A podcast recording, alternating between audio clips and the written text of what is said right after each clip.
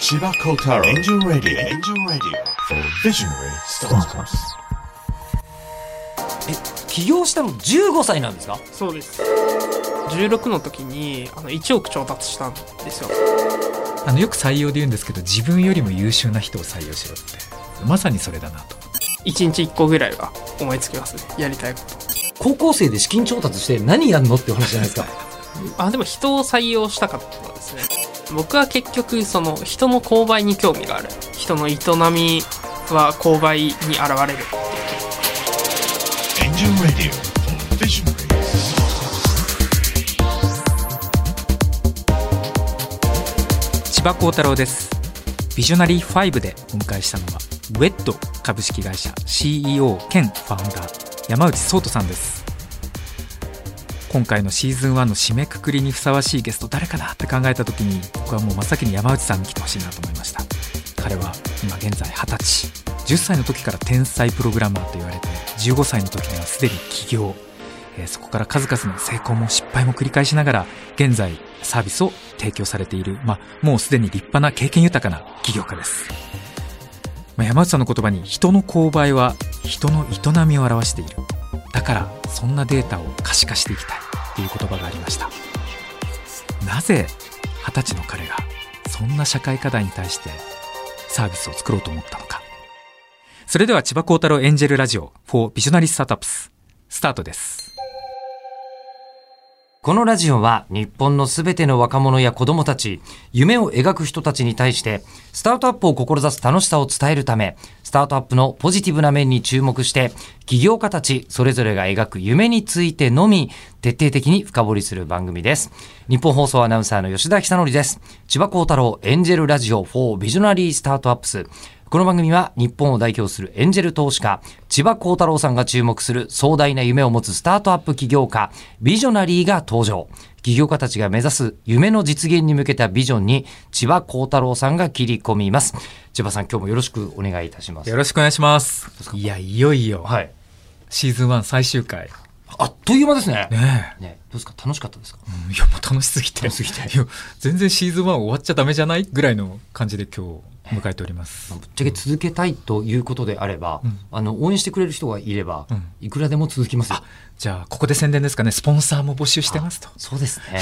はい。あの、もしご一緒してみたいというあの方がいらっしゃいましたら、日本放送までご連絡ください。よろしくお願いします。いやーぜひこの番組100回ぐらいやりたいんですよねまあ、それぐらいには、うんあの、こう、夢を持つというか、みんなを元気にする話ができる人が、そんいっぱいいるってことですよね。そうなんですで、まあ、今回僕今日ビジョナリー5であの5人目、はい。まあ、小原さん入れると6人の方に来ていただいてますけれども、まあ、全員キャラ違うじゃないですかでも全員夢を追っかけてるじゃないですか、次もうシーズン2やるイメージの中であの人もこの人もこの人も呼びたいなって思い始めたら全然100人いけるなと思っちゃったんですよね。ん。いや、やりましょうよ。やっぱりこれだけのいろんな人たちいろんな立場のいろんな人の夢をお届けするポッドキャストって歴史に残るんじゃないかなと思ってワクワクしてます。後で振り返った時に、うんあれ、20年前にこの間のスカイドライブの福田さん出てたんだ、みたいなことがあると思いますよね、ね本当にね。うん。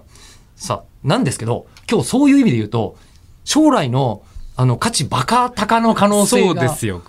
あるこのシーズン1のファイナルを飾るにふさわしい未来感たっぷりの方をお呼びしました。はい。ということでご紹介したいと思います。今回お迎えするビジョナリーは、ウェッド株式会社 CEO 兼ファウンダーの山内壮人さんです。よろしくお願いします待ってくださいあの、普通に今、あの、うちの会社のアルバイトさんがそこに座ってるみたいな感じになってる。え、えっ、と、混乱してるヨ山内さんッピーさんでした。はいあの、おいくつですか？今二十歳です二十歳の CEO。未来ですね。まさに未来未来ですよ。ですよね。あれ、えっ、と、現役大学生でもあるんですか、まあそうですね。一応在籍は。一応言うな。そうですね。一応休学させていただいてて。はいはいはい。永遠の1年生をやらせていただいてます。待ってください。えっと、2021年段階で二十歳ということは、え、生まれは？2001年生まれです。はあ。あの、初めてはい。スマホを持ったのは何歳の時ですか、あでも中学とかじゃないですか。中学？中学1年生とか。いやもう全然世界が違いますよね、もうね。まあネイティブ世代ですよね。ですよ、うん。スマホネイティブっていう言葉もありますが、一応じゃあちょっとプロフィールをこちらはい。でご紹介させていただきますと現在まあ二十歳で。え起業したの15歳なんですか？そうです。えー当時高校生起業家10代の天才プログラマーとしてえー注目を集められました。そして2018年にはレシート買取アプリワンをリリース。こちらも大注目を集めます。で現在はウェッド株式会社の CEO 兼ファウンダーとして活躍されていらっしゃいます。これ実はねここに書いてないプロフィールがもう一個あってお仕事始めてからのこの仕事満歴はもっと長いんですよね。何年でしたっけ？ですね。8年目とかかな。ほら7計算年おかしいでしょ。8年とか。時空が歪んでるよ。12歳3歳の時にもうビジネスしてたんですか？そうですね。一番最初にその商業用というかビジネス用のコードを書き始めたのが1314とかの時ですね。あのまずこれプログラミングプログラマーとお呼びしてもいいわけですね。そうですね。さんは。はい。とすると初めてこうプログラミングというものに触れたのははい。おいくつぐらいの時？あでも10歳とかじゃないですかねあ。ちょうど。それこそ小学生の、まあ、前半の時は割と昆虫がずっと好きでああはい、こう段ボールに50匹ぐらい青虫育てたたりとかしてる感じでしたね。いや少年のエピソードとして ありあるあるエピソードですよね。親が困りそうだけど。う,、で小4小5ぐらいになってからプログラミングをし始めてんうん、って感じですね。なんで始めたんですか、子供部屋に古い古いっつってもそんなあれなんですけど XP のあのメビウスっていうパソコンがあってシャープの。シャープの。ありましたね、はい、うん。でそれがネットにつながってなくてこうそれでこう遊んでるうちに最初はなんかワードとかエクセルとかなんかエクセルでお小遣い帳つけたりとかうん。みたいなのが楽しかったんですけど、なんかやることなくなってきちゃってじゃあプログラミングするかってなりました。じゃあプログラミングするか。はい。はあ。え初めはじゃあどんなプログラムを作ってたんですか？一番最初はなんかでもすごいシンプルなその XP のパソコンをロックするあのパスコードでログインできるようにするみたいなやつとかうんことをしてました、あのちょっと面白くてプログラミングをいじってるっていう感じですよね。そうです仕事というか。面白くてって感じですね、このそれでどんどんハマっていくわけですか？10歳の時に天才プログラマーとして注目を集められましたってこれ何かあったんですか？あそうですね。あのプログラミングのコンテストに出てあの賞をいただいたっていうのが11歳の時でした。でそして15歳の時に起業ってなってるんはいですけどこれまたどういういきさつで？そうですね。まあもともと僕が作ってたサービスがあって当時割と新しかったんですけどあのビザのプリペイドカードにビットコインをチャージするっていうちょちょでも未来すぎる。その2016年ってビットコインが2万5千円とか3万円とかだった時代なんですよ。2016年。はい。今700万円。2016年か。なのでなんかその使えないなと思ったんですよ。ビットコインをそのまま。決済できないじゃないですか。なのでそのビザのプリペイドカードにチャージを1回するとそこから Amazon とかで決済できるようになるんですよ。ビザのカードなんで普通に。はいなのでビットコインをビザのプリペイドカードにチャージするっていう仕組みを作りたいなと思ってでそのカード会社とかとこうやり取りしなきゃいけなかった。のでその時個人だとやっぱ契約できないんで会社を作りました。ビットコイン自体は素晴らしいというのはすぐ理解。そうですね、うん。論文とか読んでたのでホワイトペーパーとかやっぱり論文読むんだ。読みますねあれすごい面白いなと思って。最近連続で論文読んでますね皆さんね。そうですね。ね。南さんも読んでるっておっしゃってましたけど。英語ですよね。英語ですね。あれもともと英語は得意だったんですか？英語はうち中高一貫で日本にいながら海外の高校の卒業資格が取れるっていう中高でで1年の時にもうめちゃめちゃべ勉強させられるんですよ英語の。もう嫌でもってこと嫌でも。で、全員ネイティブになるみたいな学校なのですごいな。それで割と英語はできるようになってました。英語の文章を読むのは大変じゃない。全然大変じゃないですしあの普通に授業でももっとすごいのいっぱい読まされるんで。はあ。でそれで、まあ、ビットコインの論文を読み、はい。えーで読んで納得がいき、はい。これは人類の未来に資するものであろう、そうですね。えーなのになんでアマゾンで買い物できんの？みたいに思うわけですね。そうですね。そでその時にじゃあそれをやろうと思いやったから会社じゃないと付き合ってくれないそうなんですよ。ビザが。はい。でも日本の法律だと15歳株式会社作れないですよね。そうなんですよ。あそうか。なので僕がオーナーでその代表は他の人を立てるっていうことをやってました。おおなオーナー？はい。そのすみません出資の僕15歳の時多分お小遣い5000円とかだったと思うんですけど。同じです。ええ、その出資の大元というのは？あそれはあの結構賞金があったので。プログラミングの？はいコンテスト30万とかは普通に持ってたのでええ それで会社を作ってって感じでしたね。へえで会社作るとあの今度でもそのビザっていうか、ね、クレジットカード会社とやり取りしてる時に「どんな会社なんですか?」って言われてはい「え会社のオーナーが15歳?」みたいにそうなんですよ。なったりしますよね。しますします。なので本当最近までその銀行とかからお金借りるのもずっとできなかったんでようやく今年入ってから成人したんでお金借りれるようになりました。成人してないから銀行からお金を借りられない。そうなんです。よはあ。で起業してもうそれで生きていてもいいと思うんですけどさらにレシート買取アプリ1うん。ここにたどり着くまでに何回か失敗もされてますよね。そうですね。あそうなんですか？そう。サービスいっぱい閉じてますね。あそうなの？はい、結局その出してみて当ててみないとそのユーザーだったり社会に当ててみないと分かんないよねっていうふうに思ってるのであの基本的にはどんどんこう出すようにしてますね。例えば他にどんなものを作ったり？あのー当時そのい普通の会社がクレジットカード決済を受け付けられるようにするみたいなあのアプリでカード決済受けられますみたいなサービス作ったりとかしてましたね。だけどあんまり普及しなかった普及しなかったですね。うーんなんかフィンテックっぽい？そうですね。そうやって言われるんですけど、ええ。僕は結局その人の購買に興味がある。人の購買？はい。人が物をなぜ買うのかみたいな。そうですね。人の営みは購買に現れるっていうふうに僕は思ってるので、おーおはい、まあ、毎日お金使うじゃないですか、うん。基本的に。え。で生活するってお金使うことだと思っていてうん。僕は、なのでその購買に関する事業をやっていきたいなっていうのはずっと、まあ、当時本当にビットコインをビザのプリペイドカードにチャージしてた頃から思っていて。えうん、でそれこそ僕ら会社のミッションで消費の未来を追求するっていうことを言ってるんですけど、今の、えー、とウェッドのはい、ミッションですね、ミッションで、なので、まあ、消費とか購買とかが、まあ、ライフワークかなっていうふうに思ってますね。えなんでそう思ったんですか？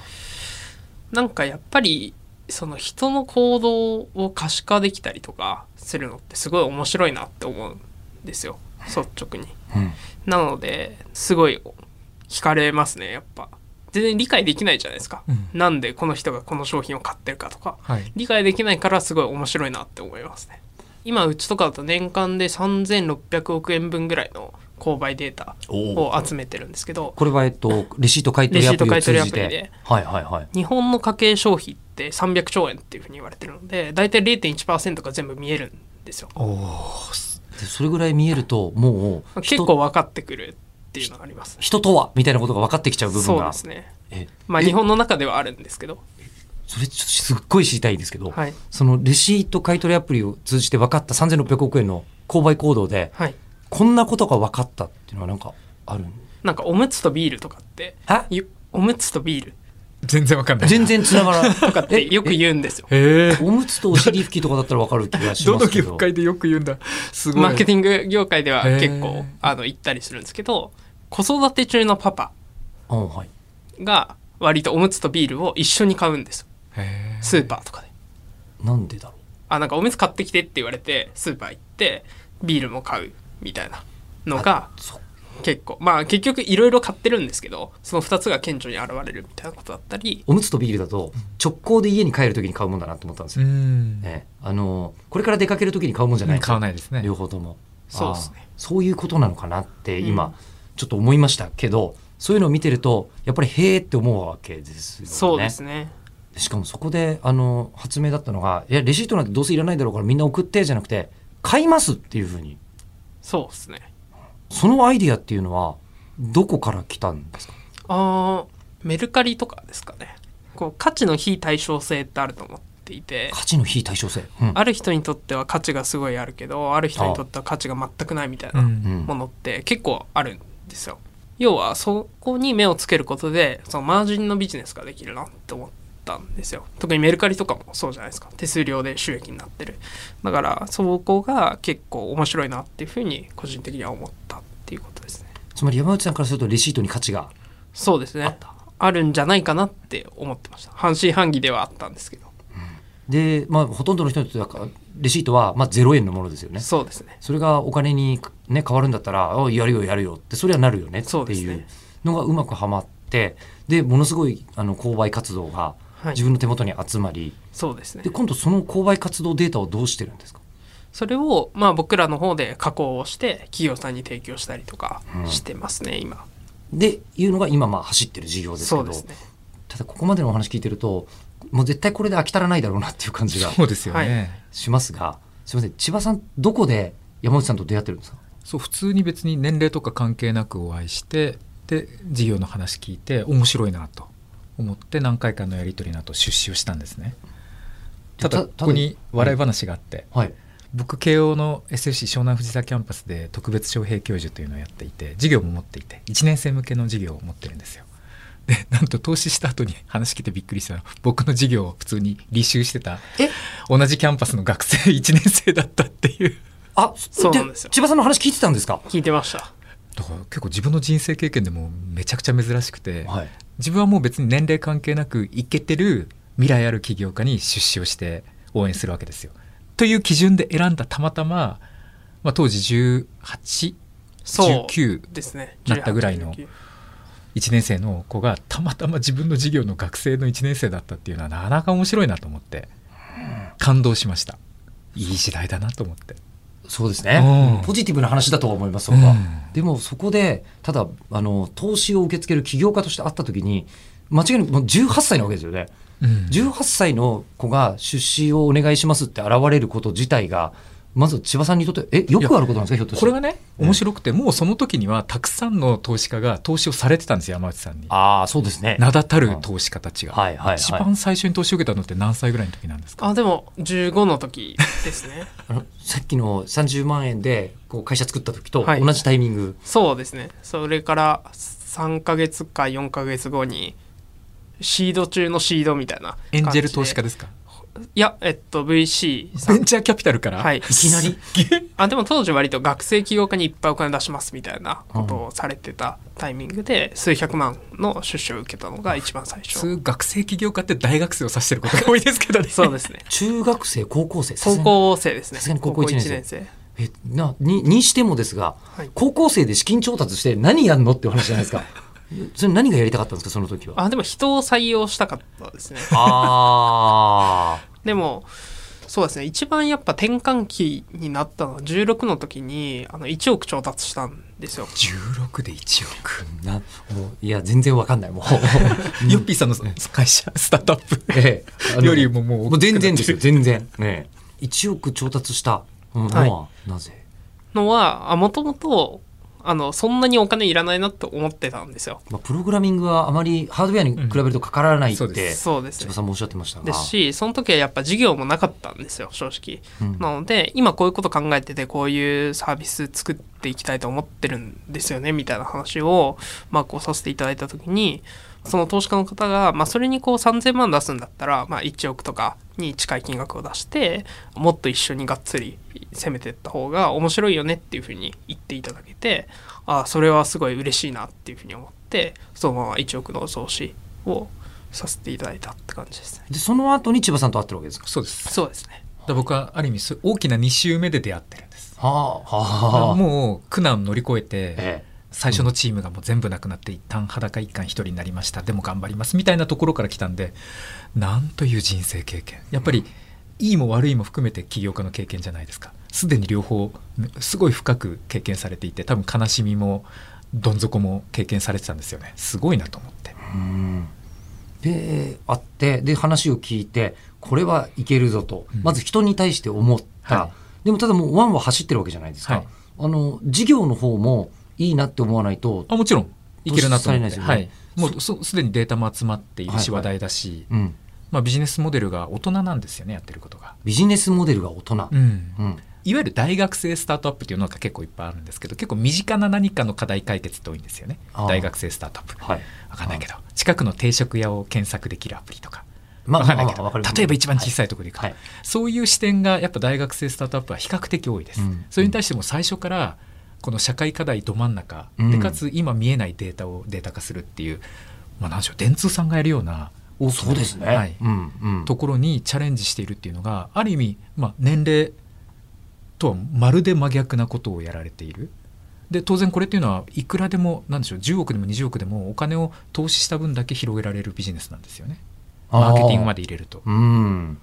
じゃあもうそのビジョンはもうそりゃいけてるぞ。じゃあここは参加し,、参加しますよと。そうでいうことになったと思うんですけどそこでレシート買い取りも面白いしその後のその購買データを企業に渡そうっていうところももう普通の高校生のもう発想じゃないわけなんですけど、はいそういう発想に考えを持つに至ったのは何か影響を受けた人がいるとか本があるとか。あーでも僕すごい面倒くさがりなんですよはあ、なんかプログラマーの重大なさ重要な才能って聞きますけどね。よく言いますよね。あ本当ですか？うんえなんかやっぱりこう僕らのリソースがこう限られてるわけでじゃあ僕らで全部購買の情報を一つずつ開けていこうってするのはまあ無理だなって思ったんですよ。まあ、特に何ていうのかそういうローラー作戦みたいなことは僕はできないなと思ってたんですよ。っていうのはやっぱ若かった社会経験もないし僕自身そこに知見があるわけではないからそういうの結構難しいなって思ってたのでだったらユーザーにアップロードしてもらえばいいじゃんっていう発想にはやっぱどうしてもなるんですよね。でその方がそのインターネット的だし全員のちょっとした努力とかちょっとしたことでそのどんどん社会が良くなっていったりとか広告の精度が上がっていくみたいなことはすごいこう社会的だなっていうふうに思ってたので今の仕組みになってるんですけどやっぱりなんかインターネット的な発想みたいなのがやっぱすごい好きなのかもしれないですね。みんながちょっとだけ努力することによって世の中が大きく変わるっていうのがインターネット的。そうだと思ってます。民主的っていうんですかね。なんなんかあんまうまくうまい言葉は思いつかないですけど。じゃあ山内さんから見てると今世の中ってはい全然インターネット的じゃないなって思うことっていっぱいある。いやそんなことはないですよ。やっぱりその政治に対する思いみたいなのをみんながこうツイートするようになってるのとかも、あ結構すごい面白いなっていうふうにやっぱ思ってるし、まあ、ちょっとずつこうやっぱ変わってきてるなっていう感じはすごいしますね。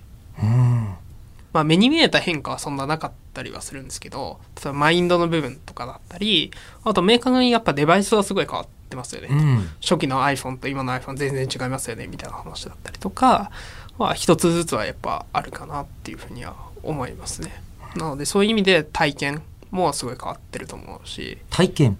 はい、なので例えばそれこそレシートの買い取りのサービスとかも iPhone のスのスペックがあと2つぐらい前だったらビジネスとして成り立ってないと思うんですよ。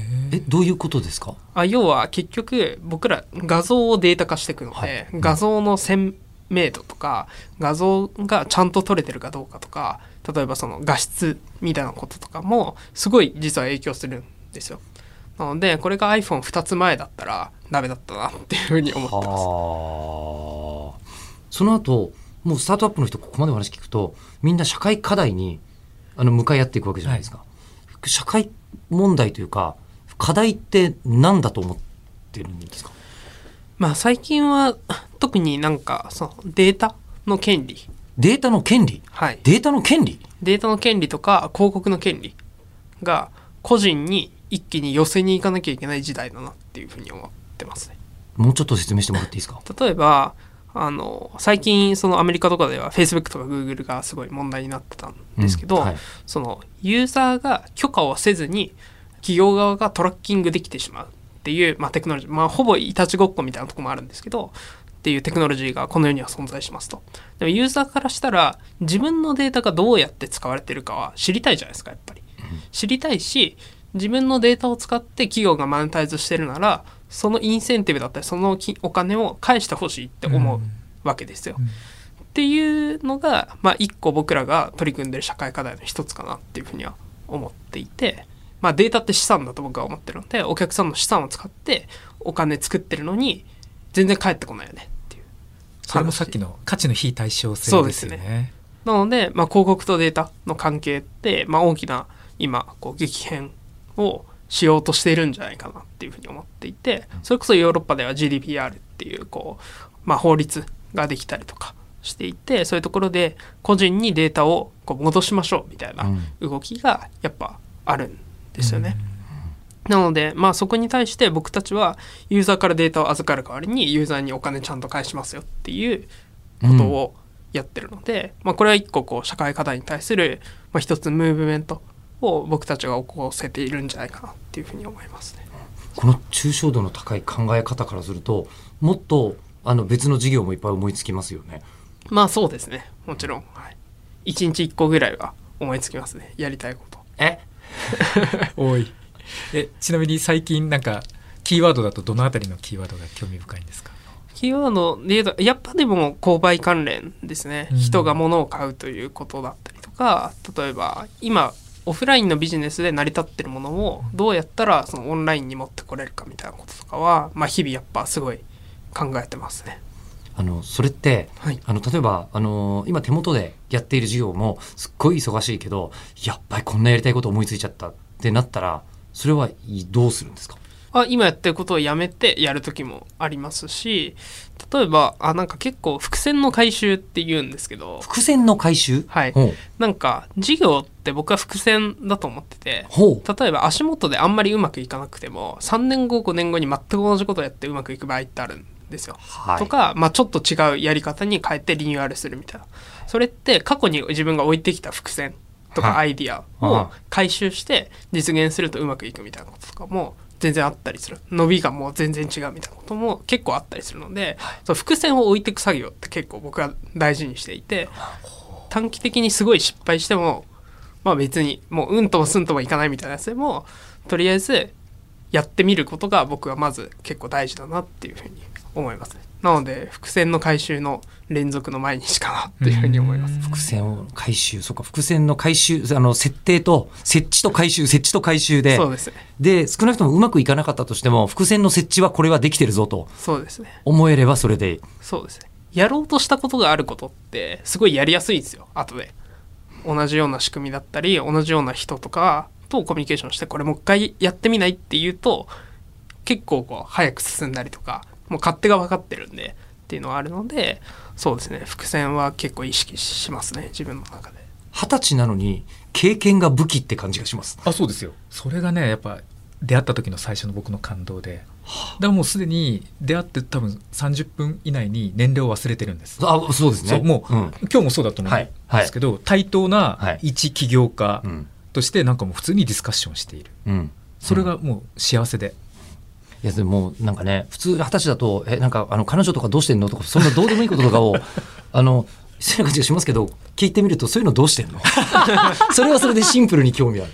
あでも全然どうもしてないですよ。そうですね。最近彼女と別れて。あら、普通の大学生としてあるようなあり方で、そうですね、うん、僕ディズニーとかすごい好きで。ええそうなの、はい。うん。あの年パスだだったんですよ、まあ、コロナで年パスなくなっちゃったんですけど。はい毎週土日とかはあの普通にずっと行ってたりとかえ。ーしてましたね、全然こうなんかあの起業家っていうよりそこは あのちょっと凝り性の大学生っていう。ディズニーって植物がめちゃくちゃ面白くて。え何それ？ディズニーシーディズニーランド。うん。なんか本当に注目したことないな、うん何十年に1回しか咲かない花が咲いたりとかするんですよ。え？そうなの？そうです。あの前浜からあの房総半島の方に植物工場みたいなのがあって工場。はい、でディズニーが品種改良とかもしてるんですよ。ディズニーオリエンタルランド子会社のグリーンアーツっていうあの会社があってそこがそういう植物工場の運営とかやってたりするんですけど、まあ、農園とかも自社で持っててトマトとイチゴとかは自社でこう製造してレストランに卸してたりとかするんですけどそうすると形が均一になったりするんですよ。みたいなこととかもやってたりしてディズニーの植物めちゃくちゃ面白いじゃんってなって。ディズニーの植物めちゃくちゃ面白いじゃん。だから増加とか一個もないんですよ。は本当にそのブドウのテーマのとこには本当にブドウがなってたりとかするし季節でどんどん熟してったりとかするのも見ていくのすごい面白いんですよ。この植物初めて見たな。新しいの作ったか房総半島でみたいな。そうなんですよ。ここにあった桜の木があっちに移ってるみたいなのとか。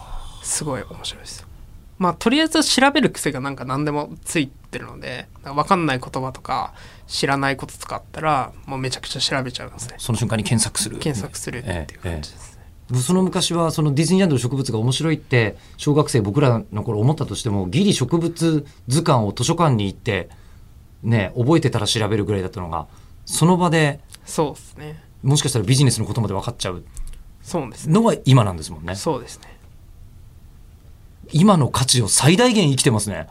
ありがとうございます。っていう感想なんですけどだから今日お呼びしたんですよ。このシーズン1のファイナルに。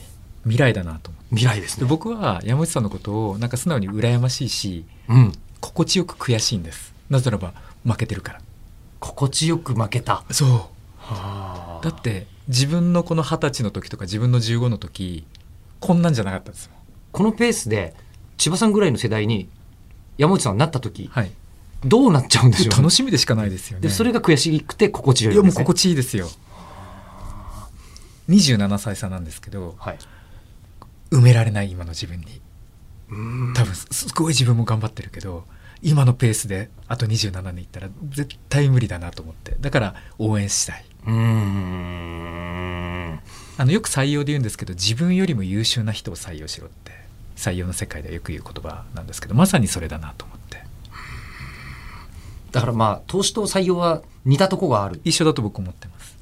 採用したイメージですね、いやなんかおみそれしました。ありがとうございます。僕最後聞きたいことが一個あってあありますかあのこの番組ぜひ若い人たちにはい。なんか夢を持ってほしいなと思ってるんですよ、暗い日本でもう本当に毎日暗いニュースばっかり流れてる中でそれこそ中学高校大学生に向けてのなんかメッセージって、一番こう大事なことは何かっていうとそのガラスの天井を壊すことって僕は言っていて、まあ、これ対社員とかに対してもすごい言うんですけどやっぱりこう気づくとガラスのこう天井にこう塞がれてる自分がいると思っていてそれは多分今の僕もそうだし今までの自分も多分そうで自分の中でこうリミットを設けてる部分がどうしても絶対あると思うんですよ。例えばそれこそあの大学に行こうみたいな話とかも自分の偏差値だったらこんぐらいの大学かなみたいなのって出てくるじゃないですかテストとかでも。でもあれって別に向こう側に決められたリミットだからそこを別に打ち破ろうと思えば打ち破れるんですよ。でもその暗黙の了解みたいにここがあなたのリミットですってされちゃう部分って日常生活してるといろんなとこにあると思うんですけどそれを打ち破ろうという意思さえあればあの全然上に上に行っていくことはできるし自分もできるって思うことがやっぱすごい大事かなっていうふうに思いますね。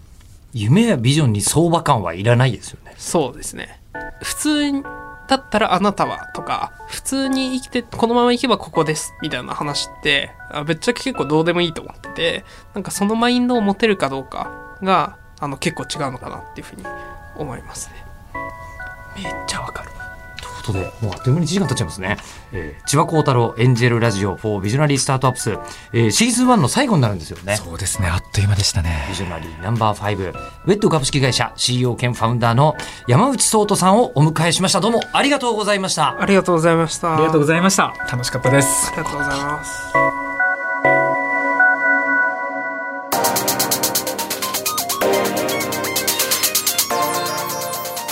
いやーいかがでしたでしょうか？あっという間のシーズン16回が終わりました。もうあっという間すぎてですね僕自身も勉強もできたし楽しいしこんなに起業家の夢って改めて聞くだけでもワクワクするんだなと思う全6回でした。千葉幸太郎エンジェルラジオ4ビジョナリースタートアップスシーズン1ということで今回の放送で一旦締めくくりとなりますが年齢層も様々育った環境もバラバラ。でも夢という共通の目標に向かって着実に前に進んでいくそんな起業家のビジョナリーを皆さんにもっともっとお届けしたい。そんな思いでシーズン2もっとたくさんの企画をしてですねさらに僕が尊敬をするいろんな起業家に来ていただいてお話を聞けたらなとそんな番組にしたいなということを、え考えています。シーズン2も企画を進めておりますのでぜひお楽しみにお待ちください。千葉幸太郎エンジェルラジオ4ビジョナリースタートアップス。引き続きお願いいたします。最後までお聞きいただきありがとうございました。番組を聞いた感想や千葉幸太郎さんへのお便りをぜひエンジェルアットマーク 1242.com angel アットマーク 1242.com までお送りください。お待ちしています。ナビゲーションは日本放送吉田久典でした。Chiba Kotaro. Angel Radio for Visionary Startups.